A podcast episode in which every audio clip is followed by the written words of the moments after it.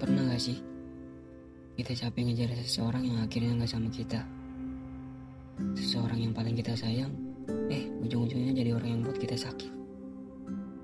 Kadang emang gitu kali ya cara kerjanya. Tapi yakin aja, sesuatu yang buat kita pasti akan datang ke kita.